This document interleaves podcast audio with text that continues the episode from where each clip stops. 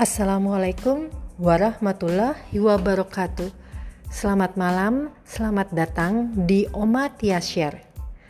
Malam ini Oma Tia senang sebab Oma Tias habis belajar sama Coach Hatta bagaimana membuat podcast dan step by stepnya diajarkan dengan detail. Coach Hatta sabar sekali mendengarkan pertanyaan dan menjelaskannya satu persatu.